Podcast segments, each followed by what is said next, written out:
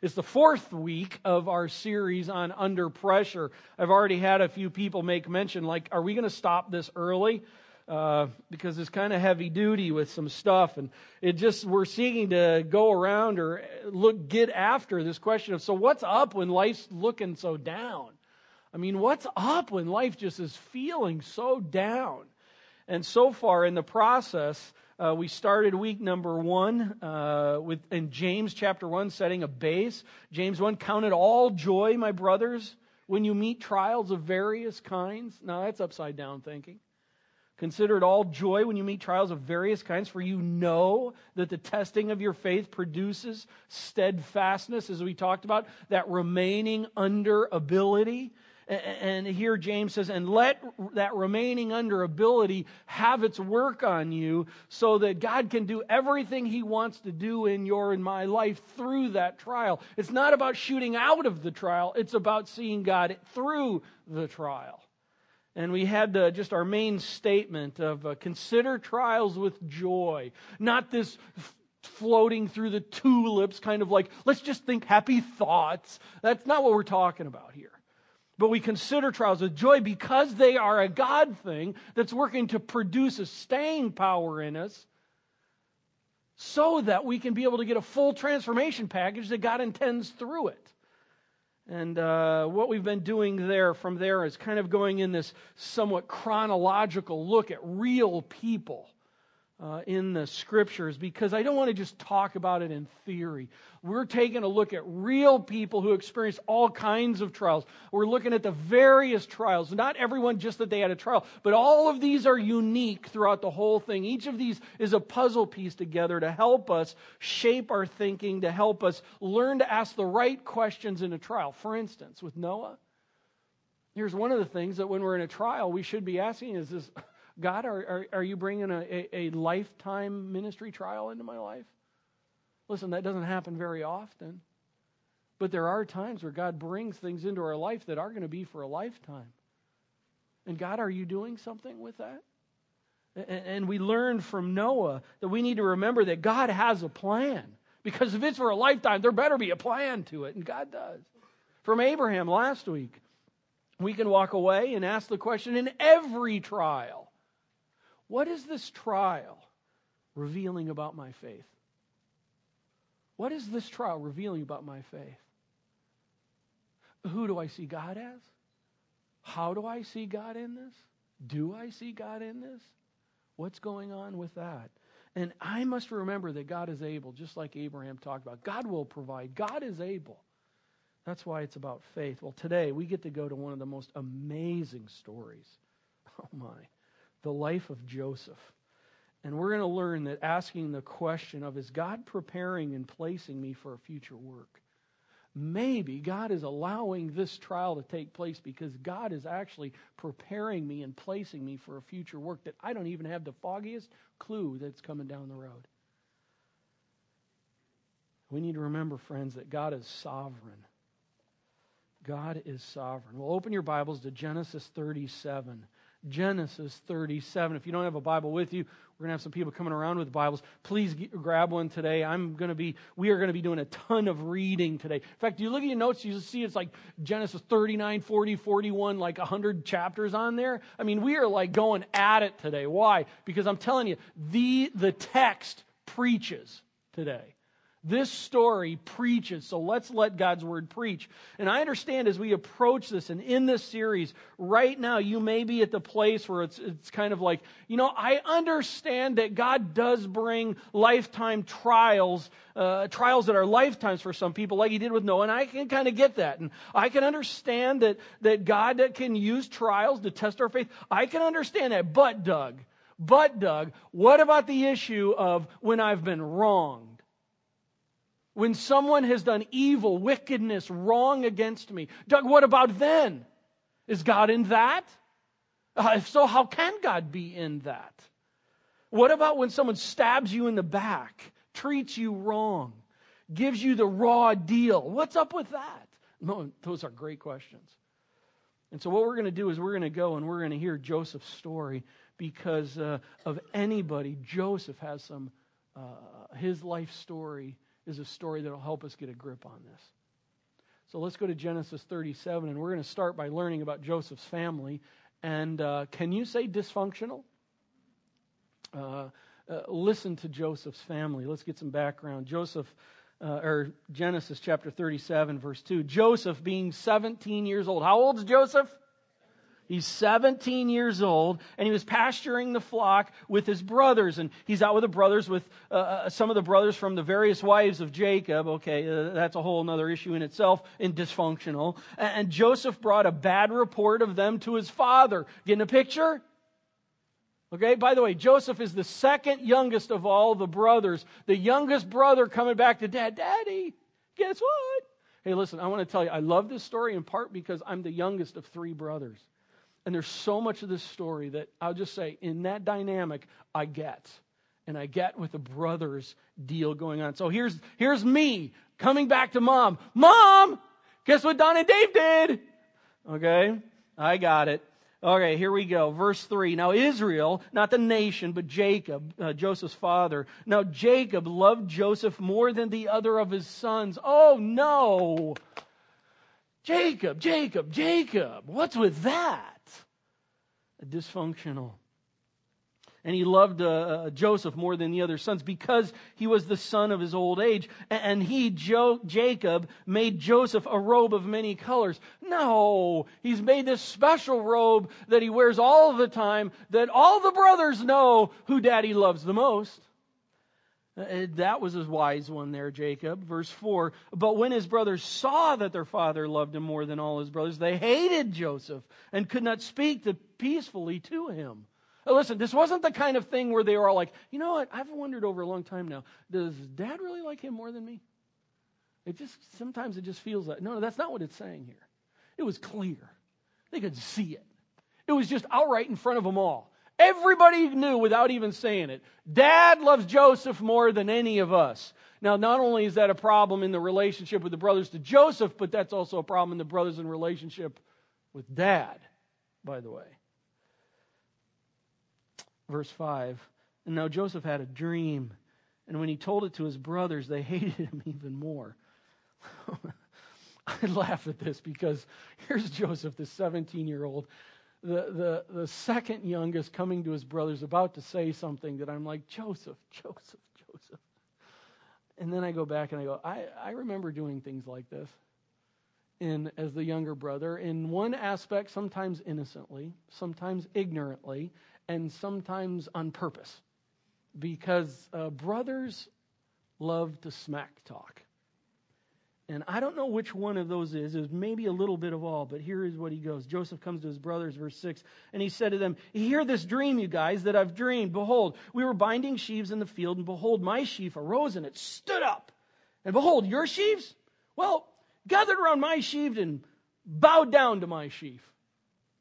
I didn't see the brothers loving this. Well, verse 8, his brothers said to him, Are you indeed uh, to reign over us, or are you indeed to rule over us? So they hated him even more for his dreams and for his words. Oh, Joseph, you are so not helping yourself here. You are so not helping in this relationship. Well, doesn't stop there, verse 9. Uh, then Joseph dreamed another dream and told it to his brothers. Joseph, no. And he says, Behold, guys, I know you want to know. I've dreamed another dream. And not only did are you bowing down to me in my previous dream, but guys, get a load of this. Behold, the sun, the moon, and eleven stars are bowing down to me. What do you think about that one? Um, verse 10 But when he told it to his father and to his brothers, his father rebuked him and said to him, What is this dream that you have dreamed? Shall I and your mother and your brothers indeed come to bow ourselves to the ground before you? And his brothers were jealous of him, but his father kept the saying in mind. Uh, here's the base uh, uh, dad favors one of the sons, resulting in bad blood between the brothers, as well as dad himself. Dad makes him a special coat that doesn't help the situation. And then young brother goes around and he's telling his brothers about these dreams of them bowing down to him. We pick up in verse 12 through 17. I'll just sum it up. The brothers take the flock out to pasture.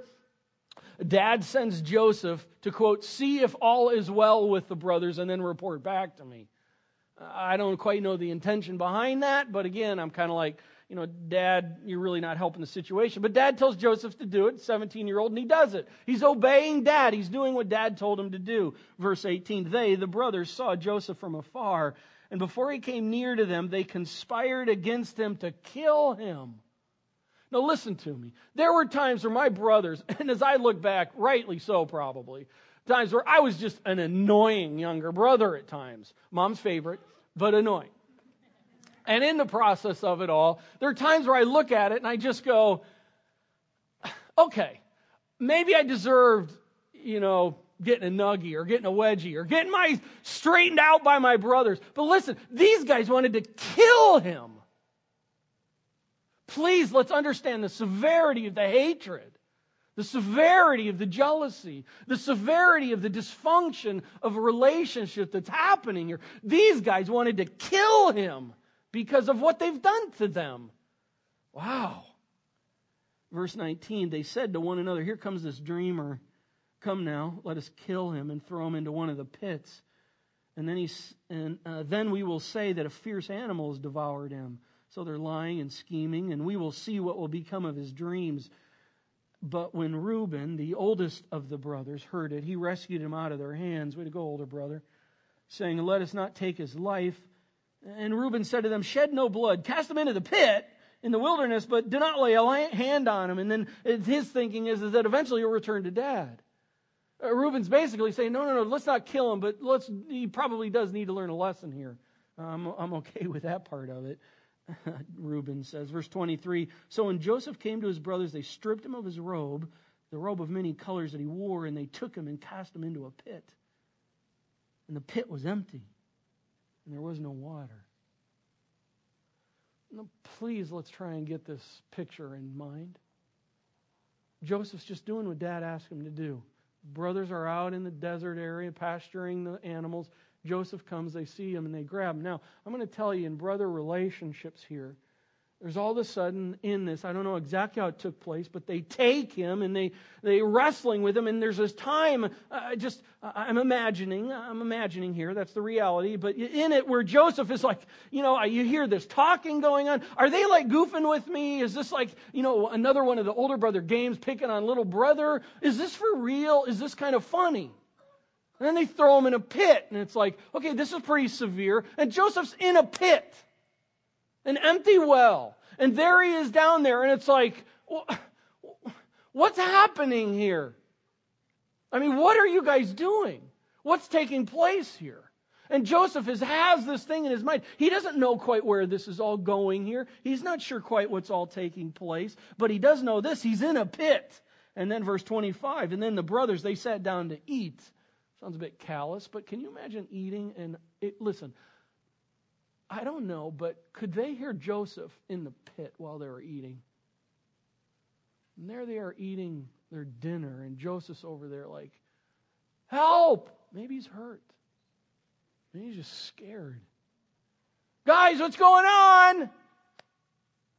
They're just eating dinner. And looking up, they saw a caravan of Ishmaelites coming from Gilead with their camels bearing gum, balm, and myrrh on their way to carry down to Egypt.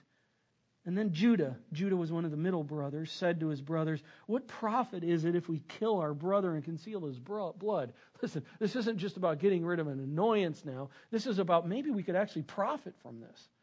Verse 27 Come, let's sell him to the Ishmaelites. And let not our hand be upon him, for he's our brother, our own flesh. And his brothers listened to him. Bad choice.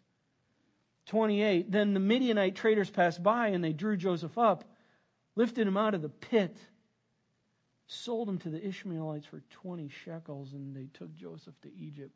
Imagine that. They're pulling Joseph up. Is Joseph kind of like thinking, okay, the, the game, the, the correcting, the disciplining of me is over? Is he wondering what's coming next? And it's kind of like, okay, we can hug and move on. Is what, what's going on? And then he gets out of the pit, and not just the brothers, but there's the Ishmaelites there, and they take him. And and all of a sudden, at what point in time does it all of a sudden pierce Joseph's mind and heart that he knows exactly what's happened? At what point does it all of a sudden hit to the core that the 17 year old young man is all of a sudden being sold out by his brothers forever at that moment, as far as he knows it. And can you imagine? I think of the in the Gladiator movie where he's walking off, and Spaniards, you know, and the and the, the other uh, uh, uh, uh others are in the desert and they're walking out, and, and there they are, these slaves all tied up to this thing walking. And Joseph looks back at his brothers. I can't imagine him not screaming out. I mean, if I was a younger brother, I would be like, What are you doing? And he's screaming, and as the brothers get smaller and smaller on the horizon, and he heads on out, and he's heading to Egypt, and the rest of his life is over as far as he's considered right at that moment. Can you imagine? Can you imagine?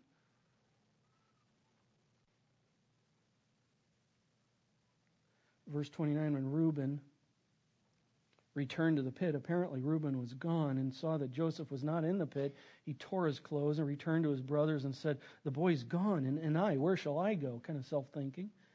Uh, then they took Joseph's robe, slaughtered a goat, dipped the robe in blood, and they sent the robe of many colors, brought it to their father, and said, uh, This we have found, Dad. Please identify whether it's your robe or not. Dudes, you so know what's going on here. And how cruel. How utterly cruel. You know exactly what's about to happen.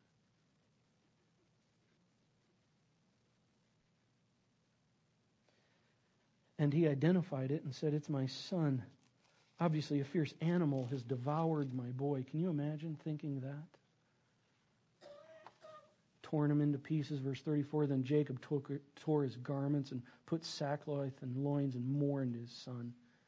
Verse 36 Meanwhile, the Midianites had sold him in Egypt to Potiphar, an officer of Pharaoh, the captain of the guard.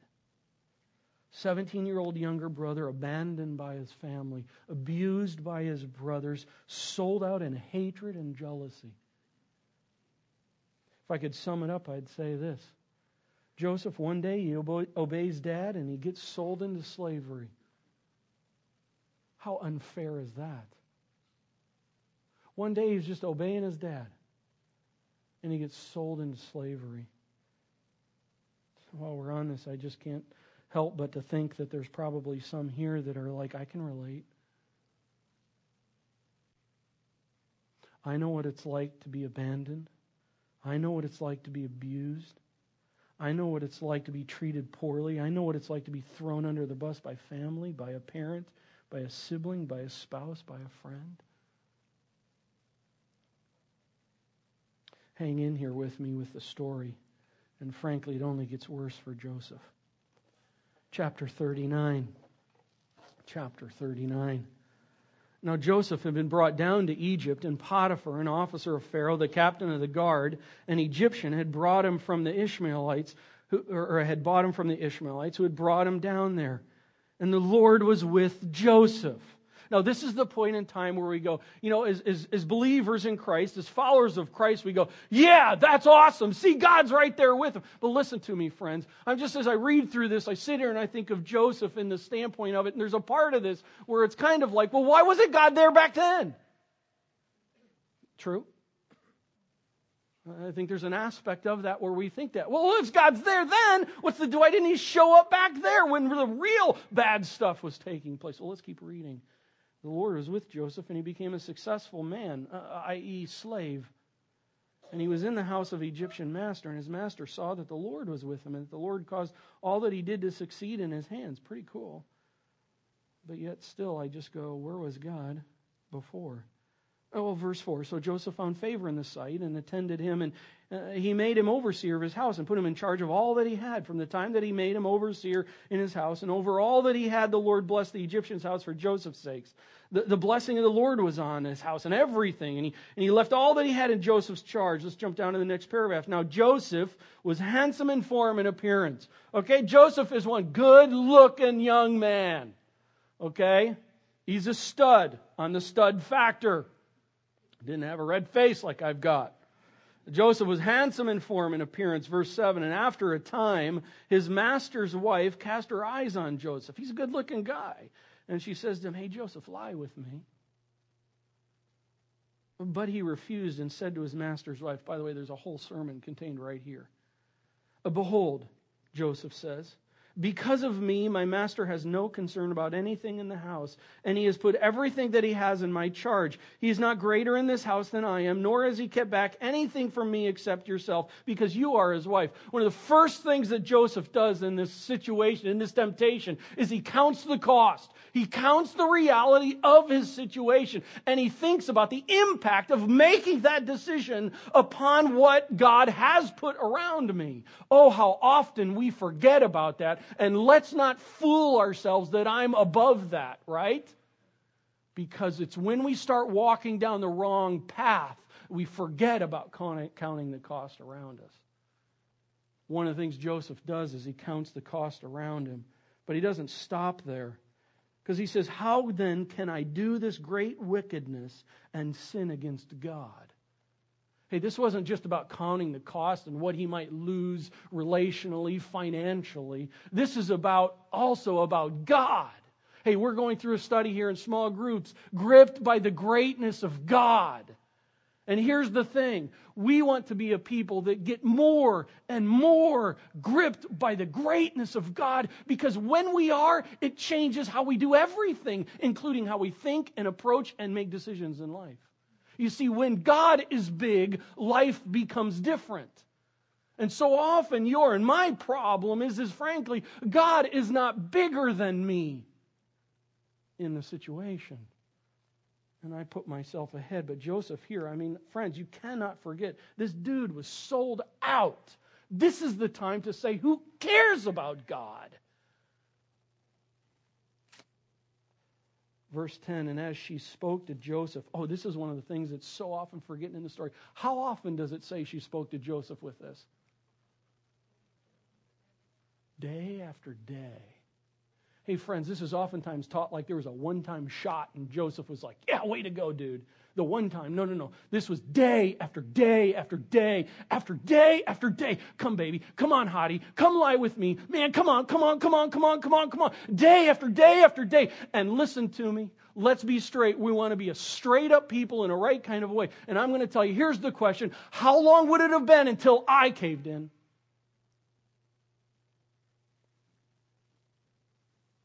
I have no idea. But I'm telling you, I wonder how many times of asking in the situation I would have said, I deserve a little bit of something. Day after day after day. And he had every right, humanly thinking, to be able to go, I deserve this. Hmm. And he would not listen to her, to lie beside her, or be with her. But one day, when he had come into the house to do his work, none of the men of the house was there. And, and she caught him by his garment, saying, Joseph, lie with me. But he left his garment in his hand, ran, fled out, got out of the house.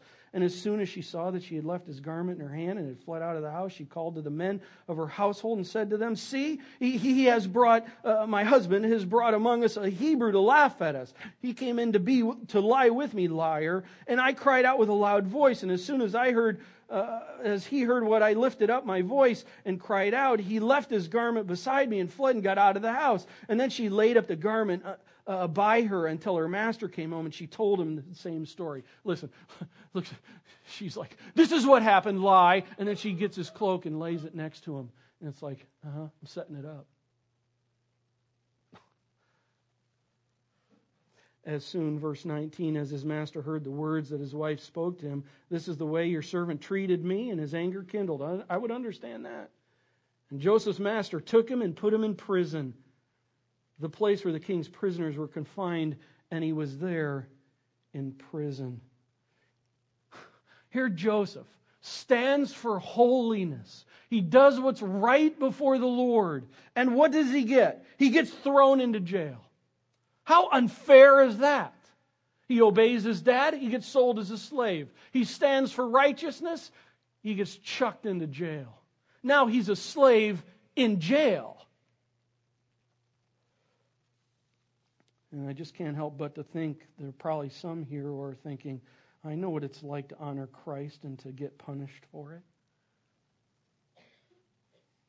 Well, let's keep reading chapter 40. Actually, let's finish 39, verse 21. But the Lord was with Joseph and showed him his steadfast love, gave him favor in the sight of the keeper of the prison. And the keeper of the prison put Joseph in charge of all the prisoners. Whatever was done there, he was the one who did it. Keeper of the prison paid no attention to anything that was a Joseph charge because the Lord was with him, and whatever he did, the Lord made it succeed. Uh, okay, he's succeeding, but he's succeeding as a slave in prison. Still seems rather unfair, frankly. Chapter 40. Sometime after this, uh, the cupbearer of the king of Egypt and his baker committed an offense against their lord, the king of Egypt. And Pharaoh was angry with his two officers. And the chief uh, cupbearer and the chief baker, and he put them in custody in the house of the captain of the guard in the prison where Joseph was confined. And the captain of the guard appointed Joseph to be with them, and he attended them, and they continued for some time in custody. And uh, one night they both dreamed. They each had their own dream. Verse 6 When Joseph came to them in the morning, he saw that they were troubled. So he asked Pharaoh's officers, uh, who were with them in custody in the master's house, Why are your faces so downcast today? And they said, Well, we had dreams, but there's no one to interpret the dreams. And Joseph said to them, Do not interpretations belong to God? I want to tell you, it's a bit of an intriguing statement because uh, at what point in time is Joseph going to give up this God thing? I mean, where's it got him? It's got him sold as a slave. It's got him sold as a slave, now a slave in jail. Where's this whole God thing getting him? Well, hang on. Uh, verse 9 So the chief cupbearer told his dream to Joseph and said to him, In my dream there was a vine before me, and the vine there were three branches. As soon as it budded, its blossoms shot forth, and the clusters ripened into grapes. Pharaoh's cup was in my hand, and I took the grapes and pressed them into Pharaoh's cup and placed the cup in Pharaoh's hand. And Joseph said to them, uh, this is its interpretation. The three branches are three days. In three days, Pharaoh will lift up your head and restore you to your office, and you shall place Pharaoh's cup in his hand as formerly when you were with his cupbearer. He won the dream lottery. I mean, hey man, he had this dream, and it's like, dude, you're going back to be uh, right with, with Pharaoh here. He's like, awesome. But it's cool here. Joseph doesn't stop here. Verse 14. After he interprets the dream, he goes right into, uh, uh only remember me when it is well with you, in other words, when, when uh, the lottery comes through, uh, please do me kindness to mention me to Pharaoh and so get me out of this house. Oh, friends, please understand, Joseph knows exactly what's taking place in his life. Let's see, let's not be the kind of people, it's like, oh, you see, he had the silver spoon. God, God gave him everything that, that, that helped him to be able to handle it like I don't have. In fact, I would remind us as New Testament followers of Jesus Christ that we actually have far more than Joseph had. You see, back in that time, the indwelling of the Holy Spirit was not a permanent thing. A person who comes to Christ is indwelled by the Spirit of God. Oh, also, I would remind us of this Joseph didn't have a Bible. We have the full, complete revelation of God, understanding the whole story. Joseph didn't know what's going to be happening down the road here. So this is the kind of thing where here is this guy. He understands this situation.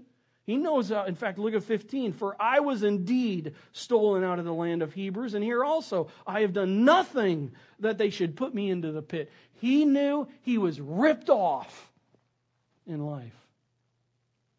Verse 16 when the chief baker saw that the interpretation was favorable, he said to Joseph, in other words, dude, my friend just won the lottery. So mine's got to be good too. Uh, watch this. I also had a dream, and there was three cake baskets on my head, and in the uppermost basket there were all sorts of baked food for Pharaoh, but the birds were eating out of it in the basket on my head. Joseph, now I know something's really going to good happen to me. And Joseph answered and said, "This is its interpretation. The three baskets are three days. In three days, Pharaoh will lift your head up also, but it'll be on a tree." Can you imagine that moment right there where that guy's like, "Oh." I don't know. I think there's some humor in this sad thing. Um, and the birds will eat your flesh for you. I just, man, that guy's pupils just were going crazy. Verse 20 On the third day, which was Pharaoh's birthday, what a coincidence, he made a feast for all his servants, lifted up the head chief cupbearer and the head of the chief baker among the servants, and he restored the chief cupbearer to his position. And he placed the cup in Pharaoh's hand. Uh, but he hanged the chief baker, just as Joseph interpreted them. Look at the last here, verse 23. Yet the chief cupbearer did not remember Joseph, but forgot him. What? Are, are you kidding me? He got him back into his position by helping him out. How could this guy forget? How could he forget? Listen, here's in this situation now, here he is, he's helping his friends, and he gets forgotten.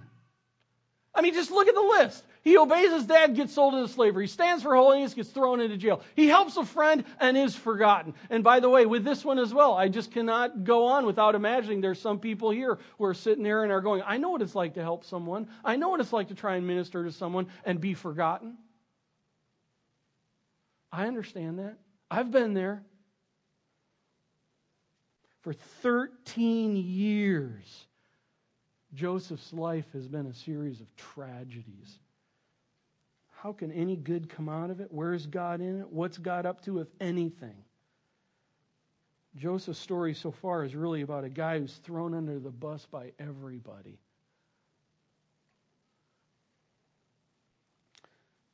Well, let's look at chapter 41. Verse 1. After two whole years, how many years?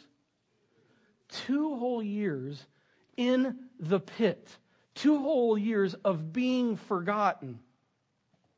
After two whole years, Pharaoh had a dream. Jump down to verse 5. And then Pharaoh fell back asleep and he dreamed a second time. Go to verse 8. So in the morning, Pharaoh's spirit was troubled and he sent and called for all the magicians of Egypt and all its wise men. Pharaoh told them his dreams, but, uh, but there was none who could interpret them to Pharaoh. From the chief uh, then the chief cupbearer said to Pharaoh, I remember my offenses today. When Pharaoh was angry with his servants and put me and the chief baker in custody in the house of the captain of the guard, we dreamed on the same night, he and I, each having a dream with its own interpretation, and a young Hebrew was there, a servant of the captain of the guard. Dude, it was two years ago, and you forgot?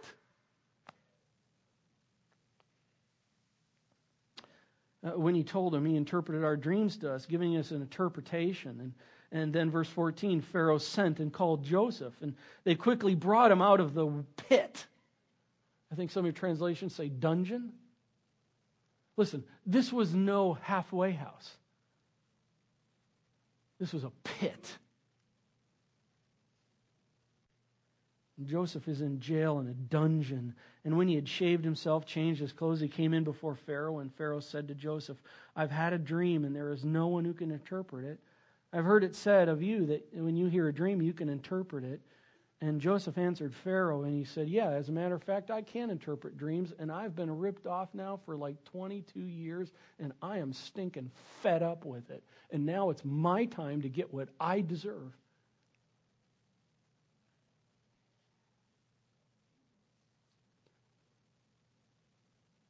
Why do I say that? I say that because I wonder if that's what I would have been thinking. But look at Joseph. Amazing. Joseph answered Pharaoh after being pulled out of the pit It is not in me, but God, Elohim, will give Pharaoh a favorable answer. The word for favorable is shalom. God will give him a shalom answer. Verse 17 Then Pharaoh said to Joseph, Behold, in my dream, Joseph, I was standing on the banks of the Nile. Seven cows, plump and attractive, came up out of the Nile and fed in the reed grass. Seven other cows came up after them, poor and very ugly and thin, such as I had never seen in all the land of Egypt.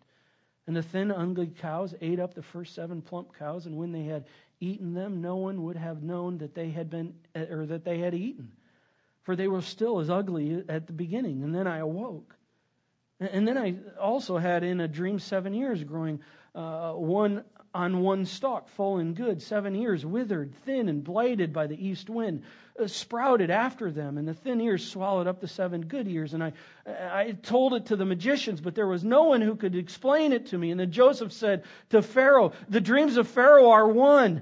God has revealed to Pharaoh one more time a God view in it. Oh, uh, what he is about to do. The, the, seven good cows are seven years, and the seven good ears are seven years. The dreams are one. The seven lean and ugly cows that come up uh, after them are seven years, and the seven empty ears blighted by the east wind are also seven years of famine. It is also uh, it is as I told Pharaoh. God has shown Pharaoh what he's about to do. There will come seven years of great plenty through the land, and then there's going to be seven years of famine, uh, verse 32. And the doubling of Pharaoh's dream, Pharaoh, means that the thing is fixed by God. God will shortly bring about. That was the interpretation of the dream. Once again, Joseph doesn't stop there, but now he gives some counsel. Love this guy. Verse 33 Now, therefore, let Pharaoh select a discerning and wise man and set him over the land of Egypt. I have a suggestion. Um, uh, let Pharaoh proceed to appoint overseers of the land, take one fifth of the produce of the land, and let them gather all the food together and keep it together so that the, they may not perish through the famine. Verse 37. This proposal pleased Pharaoh and all his servants, and Pharaoh said to his servants, Can we find a man like this in whom is the Spirit of God? And then Pharaoh said to Joseph, Since God has shown you all this, there is none so discerning and wise as you. You shall be the overseer of my house. Verse 46 Joseph was 30 years old when he entered the service of Pharaoh the king. Wow. Here, Pharaoh is pla- or Joseph is placed by God to do a great big work for God. He's placed by God to do a big work for God. Oh, okay, that's cool. But the whole thing seems very unnecessary. The whole thing seems very unfair. I mean, couldn't God put Joseph there in a different way? I mean, he was just obeying his dad. I mean, he was just doing what was right. He was just helping friends. Why all of this? Please let us understand what's going on. Could God have done it a different way? Yes, He could have. But listen to me God is sovereign.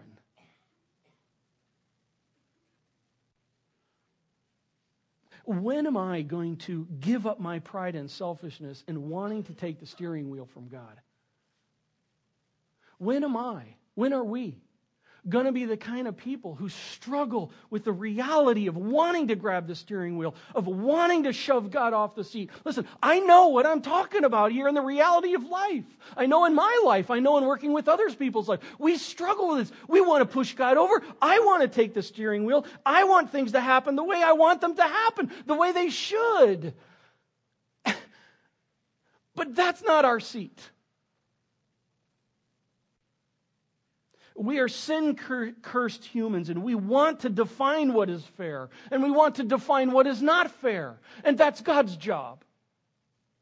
We, as sin cursed humans, saved by grace by a great big God and becoming his children, think that the children want to have the Father do the children's bidding.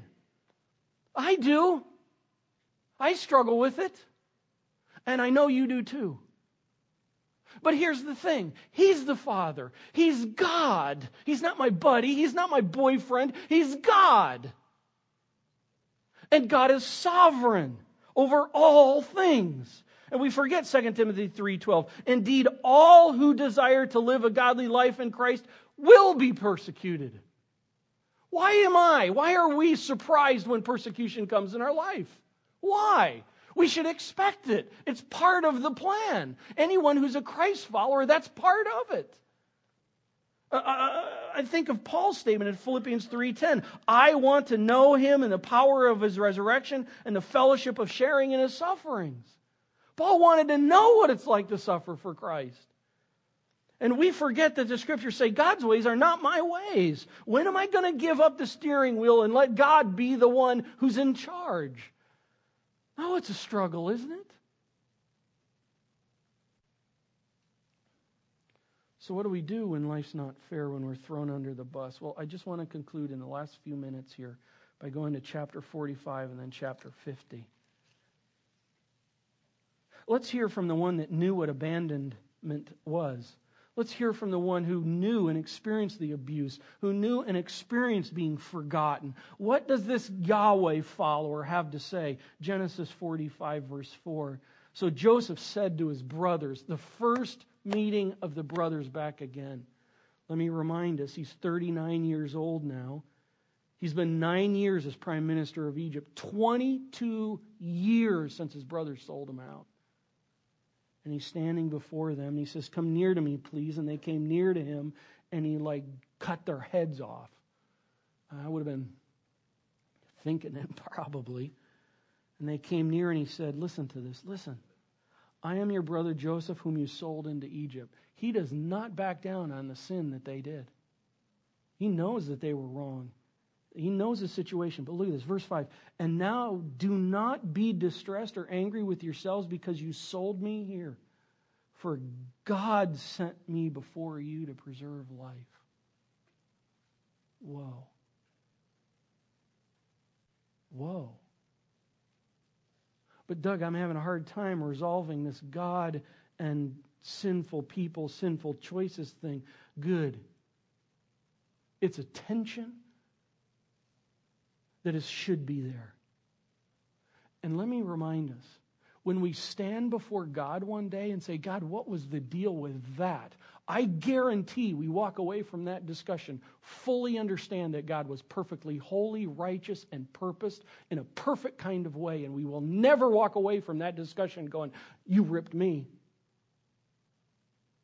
but a sovereign God. Look, as he says, verse 6 For the famine has been in the land for two years, and there are yet five years in which there will be neither plowing nor harvest. Verse 7 And God sent me here before you to preserve you as a remnant on earth, to prepare and to place me, and to keep alive for you many survivors. Look at verse 8 So it was not you who sent me here, but God. Are you kidding me? This is one of the most blow my brains out, upside down thinking realities I can ever come across in Scripture. The sovereignty of God is, I think, one of the hardest things for you and I to get a hold of. And what we need to get a hold of it is, is this fact. God is sovereign and I'm good with that. And now I proceed in faith with the fact that God is sovereign, even though I fully can't explain it or get my hands around it. By faith, he is sovereign and will work it all out. And here Joseph makes the comment, it wasn't you who sent me here, but God got me here. Well, maybe he was just having a really good day, positive attitude day. Let's go to chapter 50. Chapter 50 because here he acknowledges his sovereign God is in it all. Here in chapter 50, again, he acknowledged that his sovereign God is in it all. This is about two years later, by the way. But Joseph said to them, his brothers, again, Do not fear, for am I in the place of God? Oh, underline that one. Am I in the place of God? That's what I'm talking about. God, I want the steering wheel. Get off my seat. I know what's going better than you. God, I'm going to push you over. That's really what we end up doing. I'm nudging God off the seat, placing myself there to be able to make the decisions and the directions on what should be done because I know better, because that wasn't fair, because I don't deserve that.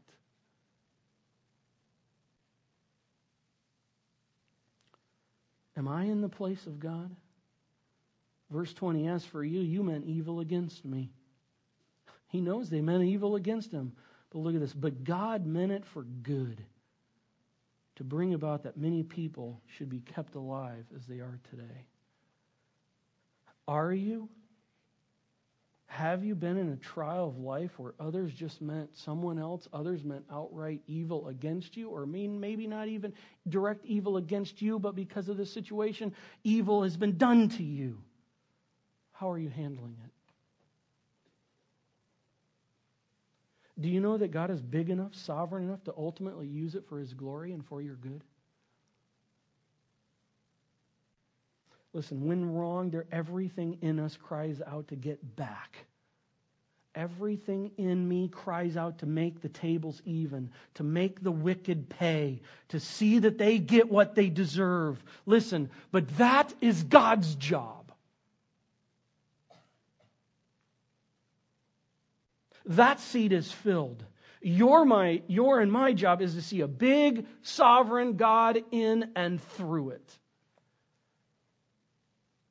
Do I, do you believe that God has a plan, that God is able, and that God is sovereign? Friends, I just want to say in trials, you have to bring these things in. Can I trust Him even when life doesn't seem fair? Am I going to do what's right even when I'm wronged?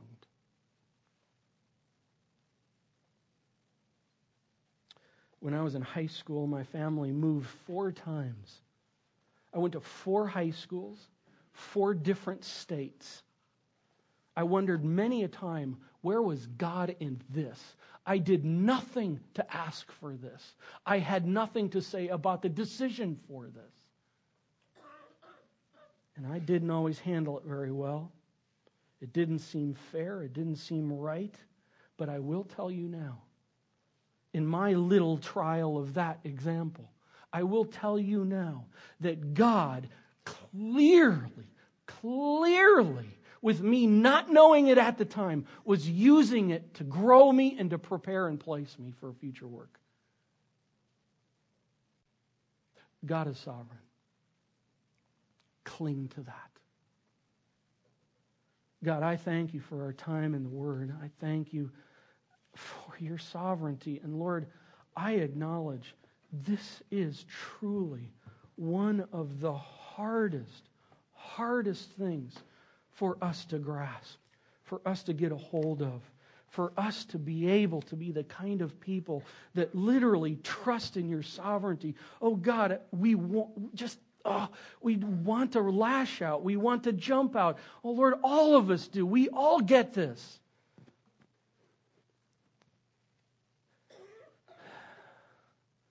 Lord, I pray that we would be the kind of people that ask the right question. Where is the sovereignty of God in this situation? And how can I respond to honor a sovereign God